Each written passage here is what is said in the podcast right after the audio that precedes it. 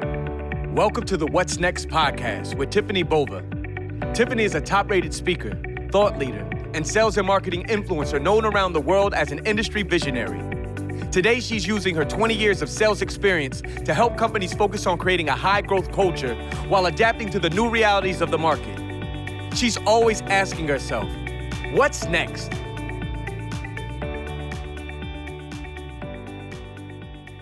Hi, this is Tiffani Bova. Welcome to the What's Next podcast, where I have the pleasure and honor to welcome Nancy Duarte today. She is a communications expert who's been featured in Fortune, Forbes, Fast Company, Wired, Wall Street Journal, New York Times, and on CNN. Her firm, Duarte Inc., is the largest design firm in Silicon Valley, as well as one of the top women owned businesses in the area. It's the global leader behind some of the most influential visual messages in business and culture and has created more than a quarter of a million presentations. As a persuasion expert, she cracked the code for effectively incorporating story patterns into business communications. She's written five best selling books and, and, is, and on the list of the world's top 30 communication professionals, she is actually ranked number one. Her TED Talk on the secret structures of great talks has over 1 million viewers. Nancy, welcome to the podcast. Thanks for having me. Yes. So, you know, I'm just going to jump right into something I enjoy doing, which is called bullish and bearish. It's a way for me to just sort of get get the guests loose and having a little fun on this. And so bullish is if you really uh, think it might happen or agree with it, and bearish is the opposite of that. So mm-hmm. it's going to be across the map. So no pressure. Okay. Okay. All right. So the first one is artificial intelligence and machine learning writing speeches, songs, and marketing copy. Can I be neutral? I have a whole story behind that, and I don't want to get all into it, but I, I would say um, bull bullish-ish. Bullish-ish. Okay, that's fair. That's yeah. fair. I have to say, everybody so far, right? We get this, but. yeah, I know on that one because can Mozart be brought from the dead? Probably yes. not. Yes. All right. The next one, um, I'll give you a pass on that one. The next one is th- that the average age of workers is now pushing into the 70s. Bullish or bearish? Bearish. Okay. Fair. And the next one is on the same lines apprenticeship being used to reskill workers as tech shifts jobs. Bullish, bullish, bullish, bullish. Excellent, excellent. Well, great. I think the the 70s one is interesting. I've been tweeting a lot this week around what to do after 50. Like always.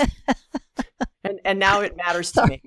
Sorry to snort laugh, but I'm, yeah. 50, I'm i turned 55 in August. So yeah, I, I, I, just turned 51. So, you know, welcome to the club, I guess. Yeah. Anyway. I don't want to work after 70. So I'm like, bearishly. I, I don't either. well, you know, let, let me, uh, let me, let me start by saying that you know your your ted talk had a big impact on me i mean the reason i sort of oh, reached out to you yeah. is um, I you know give a lot of speeches around the globe. I have been, and you know, you sort of sometimes you start to drink your own Kool Aid and go, "Hey, I think I'm pretty good at this because I get booked a lot." yeah, but, you do.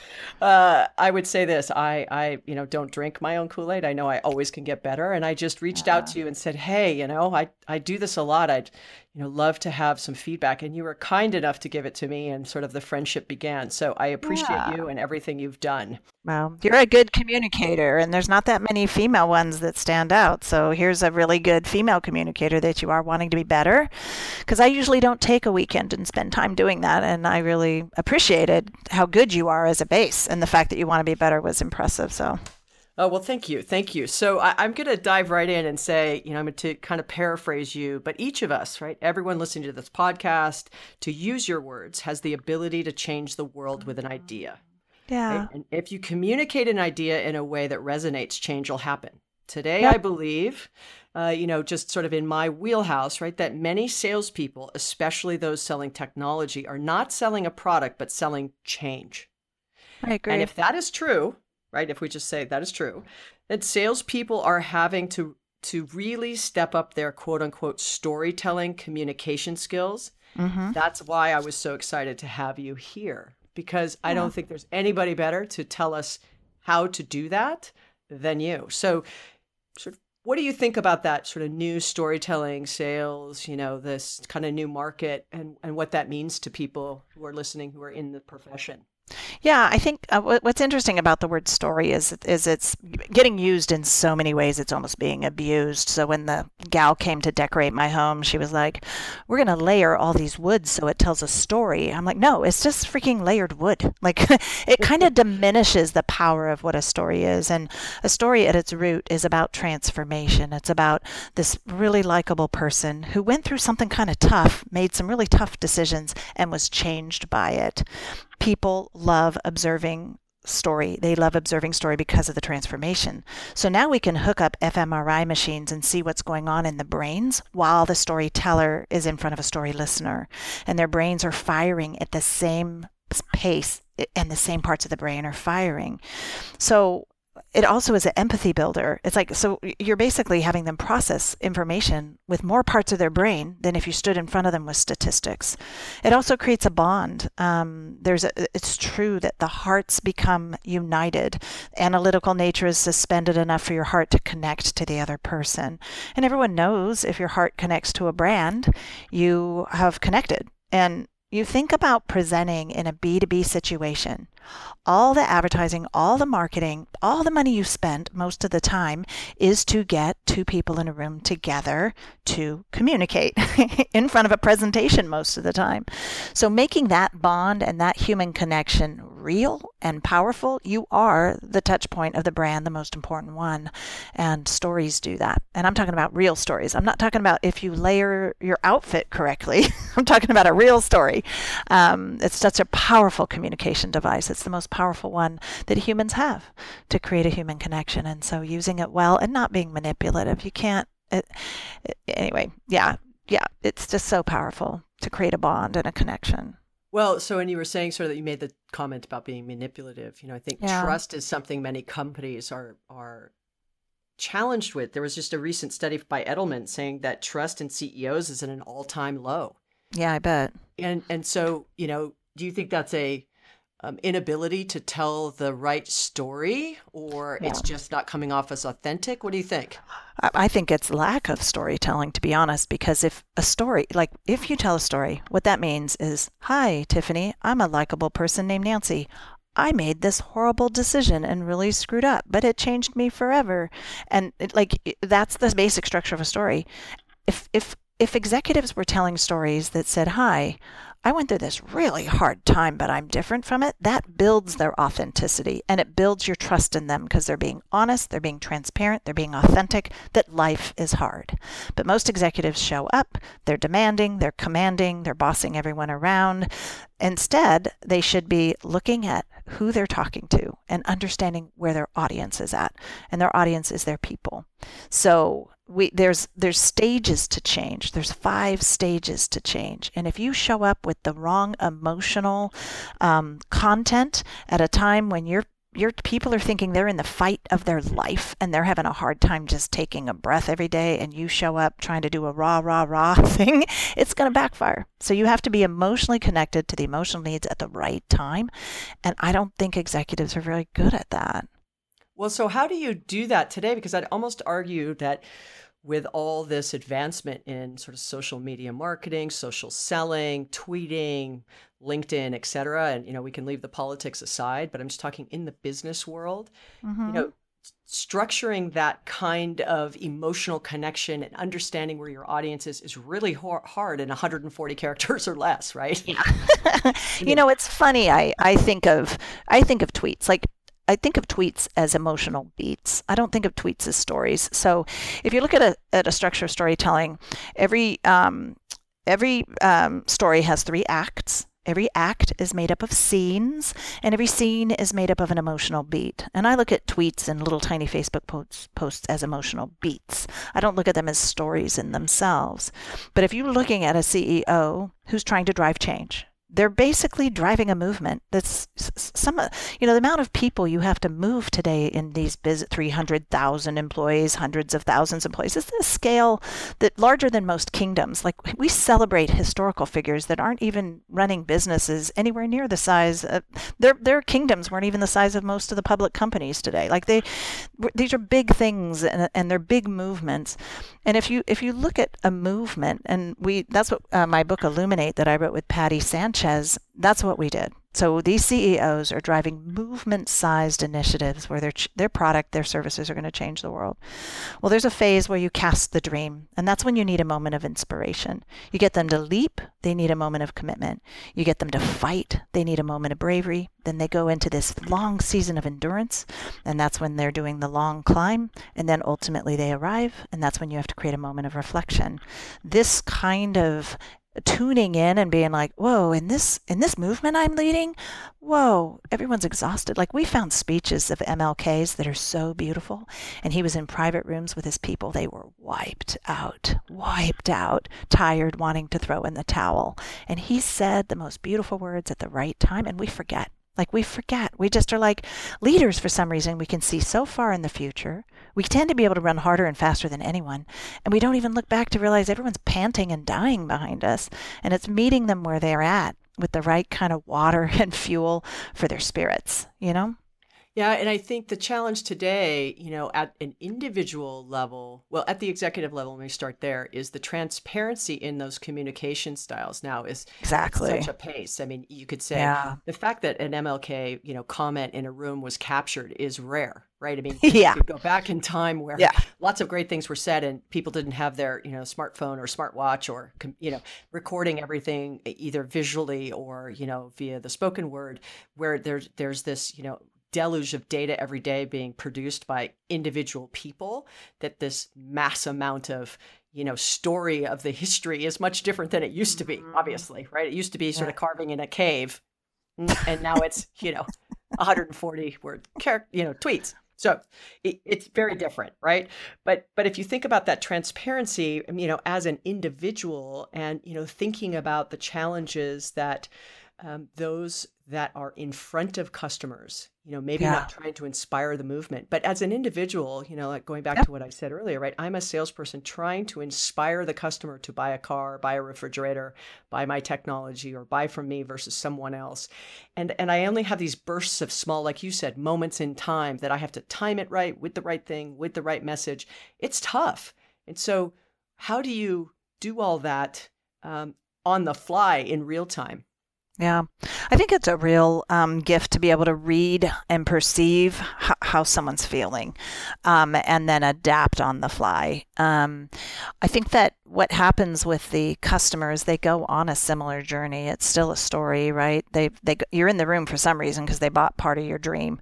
But what happens is then they have to fight. Sometimes the fight is is this the right product? I'm going to send everyone to compete against this product. Sometimes the fight is they have this massive internal fight because they might believe in your product but they're having to go and contend for it on your behalf and are you arming them with the right tools are you arming them with the right sound bites because you you can't even look at a movement that didn't start with an impassioned plea. Well, most sales calls start with something similar, right? It's like this thing that convinces you that you need this product or this service. And I, I also think that we go to these default modalities as salespeople that are steeped in, you know, the, the things that aren't necessarily effective.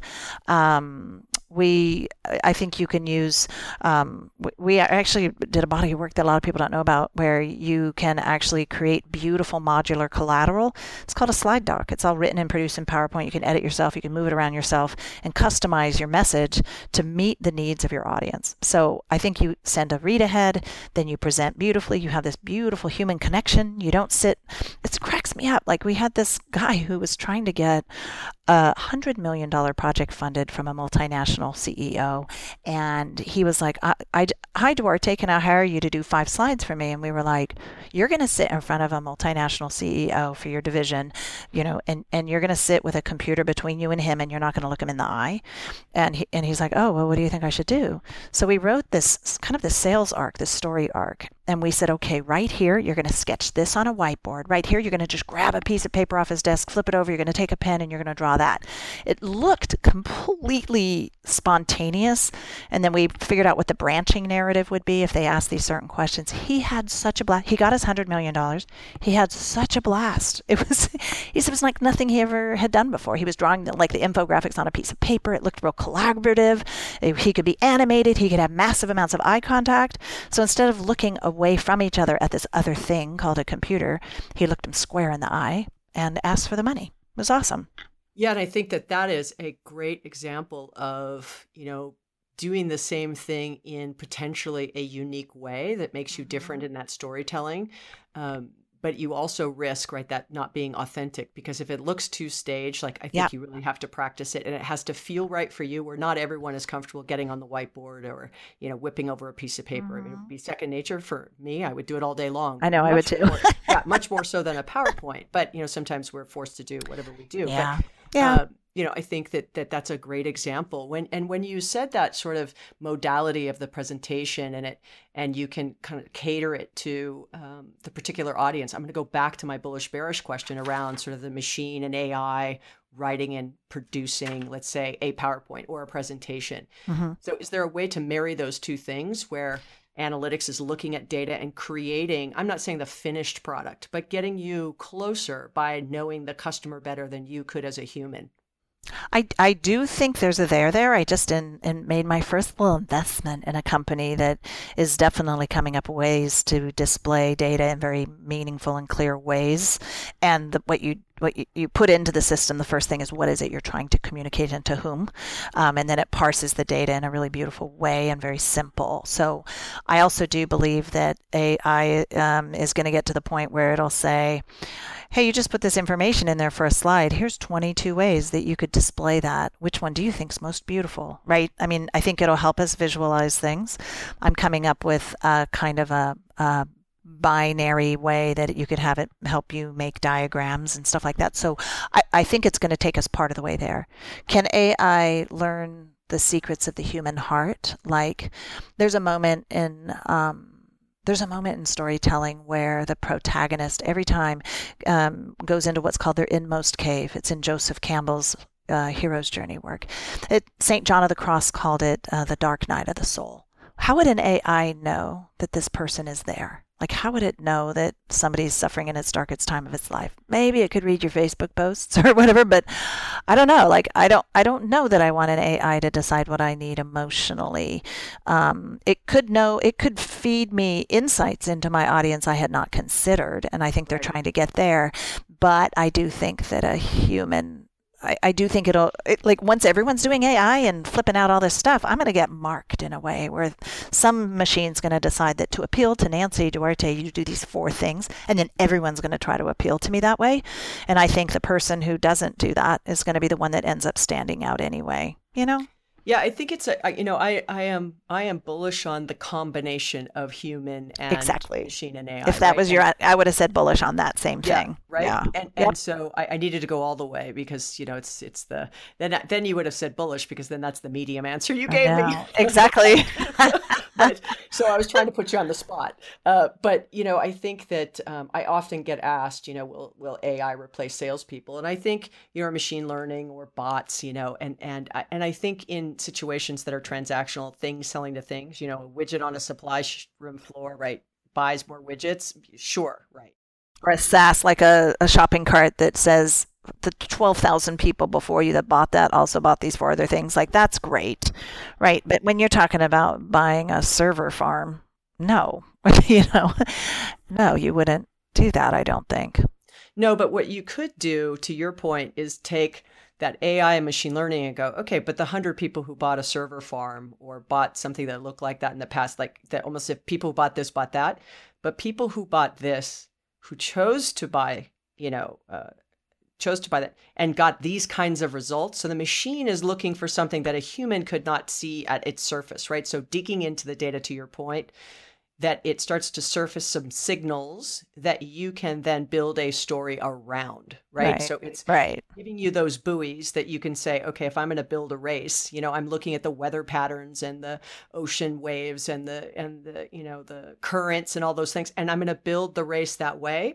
And so it's looking at that data and then building the race. So it's almost looking at the data and building the story. Um, although you may have the same set of tools, it's kind of how you organize them. And that's the little bit of the debate and data. Like, do you side, and this is what's happening in our country right now. This is my narrative, and I'm going to go find data to support the narrative.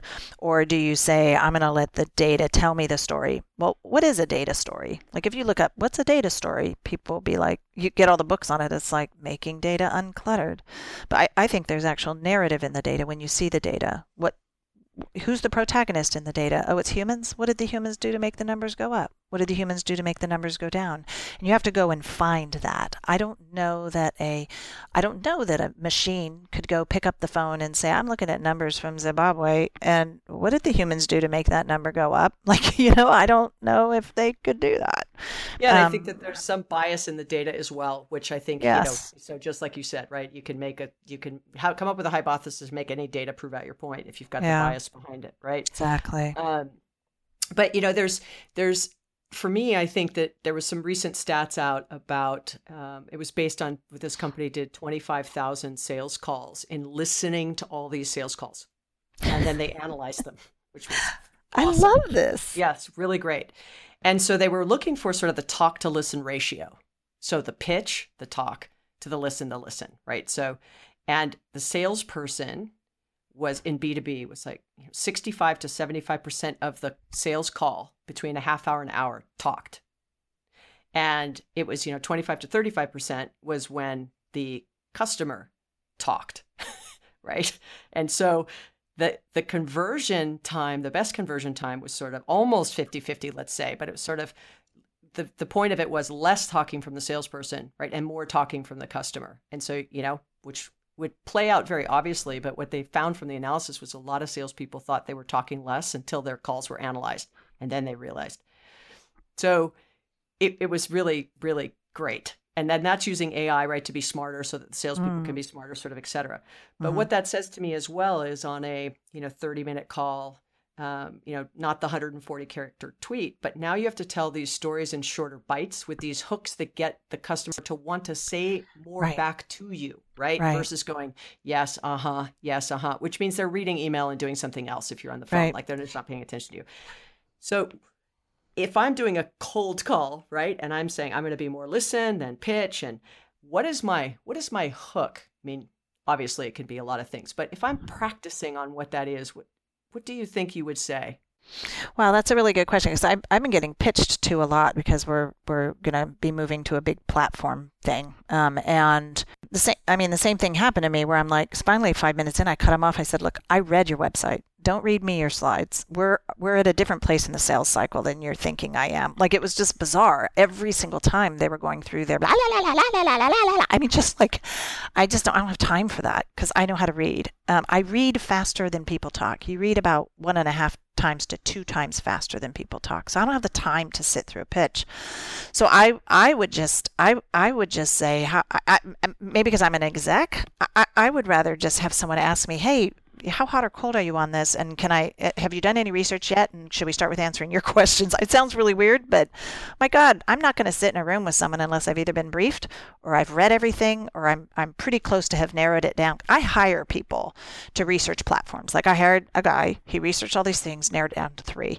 I read all of the material well, he narrowed it down to five. I read everything. I narrowed it down to three. And then I'm finally getting him on the phone, and only three people, and they're like, they're trying to go through an hour long pitch, and I was just pissed. I cut them all off, and maybe it's just me, but I'm I'm just I cut them off five minutes in. I said I've read all this stuff, and I have a finite. I started the call. We've read everything. I have five questions to help clarify stuff, and they still still went into this monkey mode of reading everything. I couldn't believe it. Anyway, that, that, that kind of got me wound up, and I don't feel like I answered your question because I just lived through this. So um, I, I don't know. I I think I would ask me what I want to hear. Just ask me what. Ask me if there's something that that I have a burning question right up in the front. Have a conversation with me. It's just bizarre. I, yeah, I don't know who trains these people, but so I used to do something called Friday Fails, and I would grab uh, an email that I would get, and I would block out names to protect the guilty. and a colleague of mine, uh, Hank Barnes, who who I worked with at Gartner, and I would post them on LinkedIn, and we used to have a lot of fun, right? So someone would be like, "Oh, you know, Tiffani, I'm." I think I could really help you with leads, and you know, as you build out your sales team, and and and I would just be like, okay, well, hold on, like, you know, first of all, you clearly didn't do 30 seconds of research on me because I don't have a sales team. You know, this is in my last life, right? I don't have a sales team. And so, you know, I think that salespeople today have to be far more prepared. And if you're Yeah, more they do. prepared, you'll find the story in the preparation, I think. Um, and then the you won't show up. Yeah. the customer knows so much more today coming into a buying decision. It used to be that you you had to be taught that because you couldn't run to the web and get it. Well, those mindsets about sales are what 20 years old now.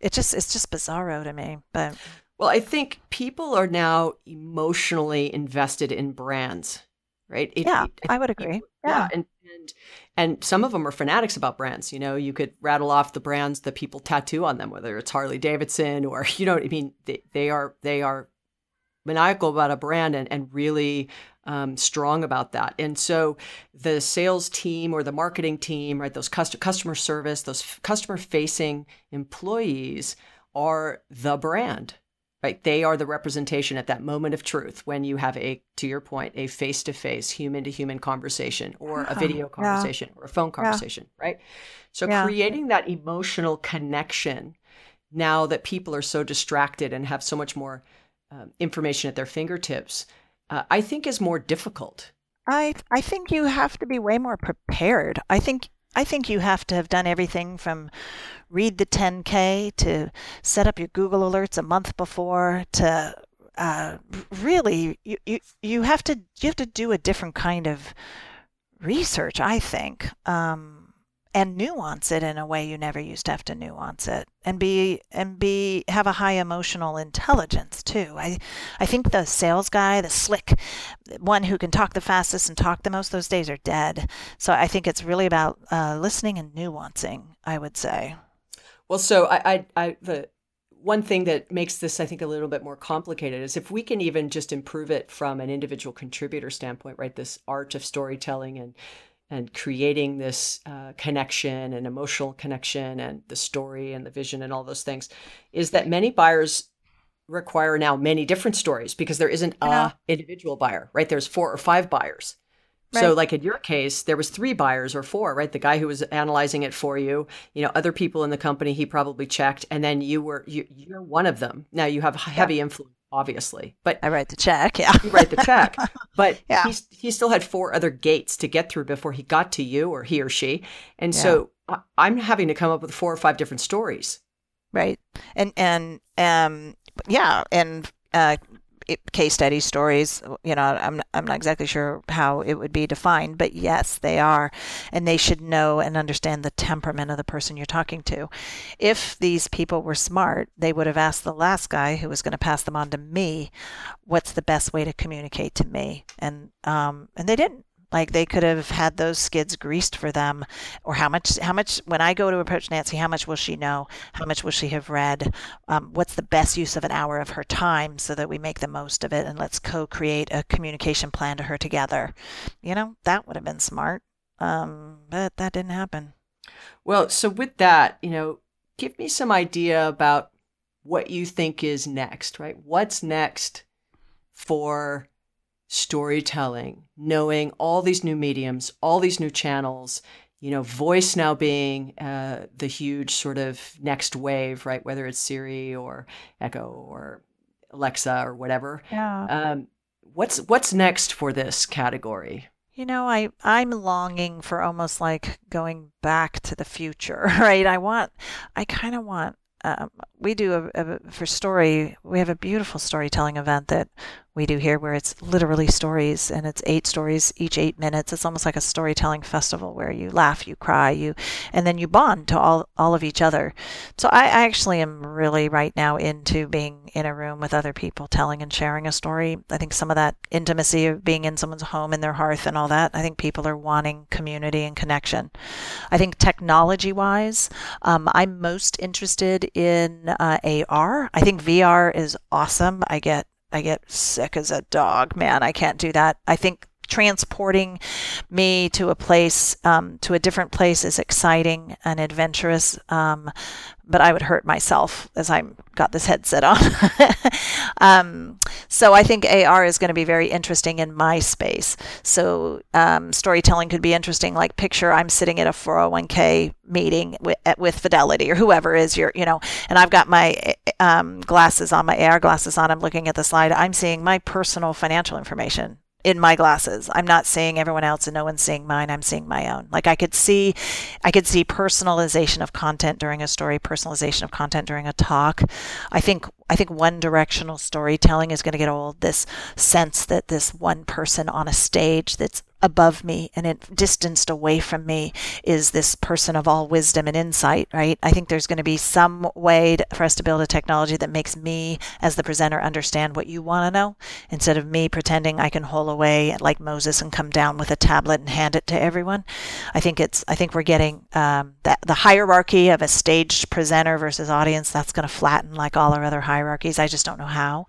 Um, so I think, I think there's, there's, just kind of new ways that we're going to find uh, to communicate stories and connect.